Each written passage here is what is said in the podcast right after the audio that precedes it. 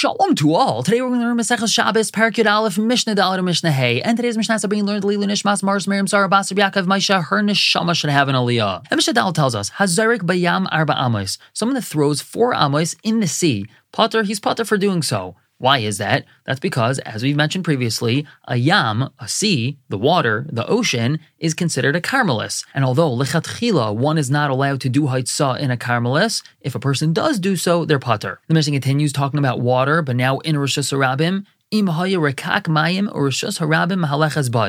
say there's a large puddle of water in the rishus harabim, and people walk through this puddle of water.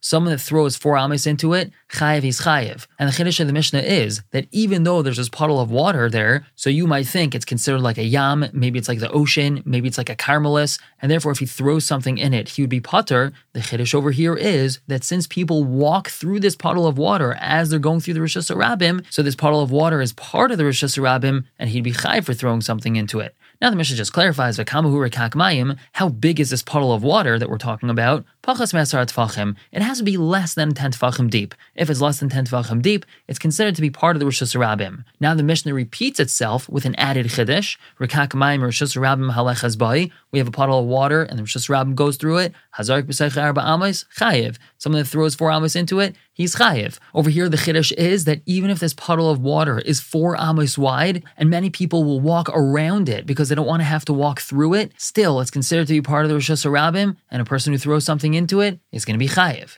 Moving on to Mishnah Hay. Hazarik min hayam layabasha. Someone throws something from the sea onto dry land. He's in the water and he throws something onto the beach. Umin hayabasha layam. Or he throws something from the dry land into the sea. He's on the beach and he throws a seashell into the ocean. Umin hayam lasfina. Or he throws something from the water into a boat. Umin hasfina layam. Or from a boat into the water. Or from one boat to another. In all these scenarios, potter, he's potter. That's because the water is a karmelis and he's not chayiv for throwing something into it or from it. Now that we mentioned haitzah, transferring from one boat to another, we're going to continue talking about that. Sfinas keshuras zay two boats that are tied to each other. Now these two boats are within four tefachim of each other, so they're right next to each other, and they're tied to each other, and they made an of chatzeros between these two boats, making it like two chatzeros that are joined together. So mitaltal and mizay One is allowed to carry from one to another. That's because it's like two chatzeros with an eruv. However, einon kishurais, if they're not tied to each other, even though they're right next to each other.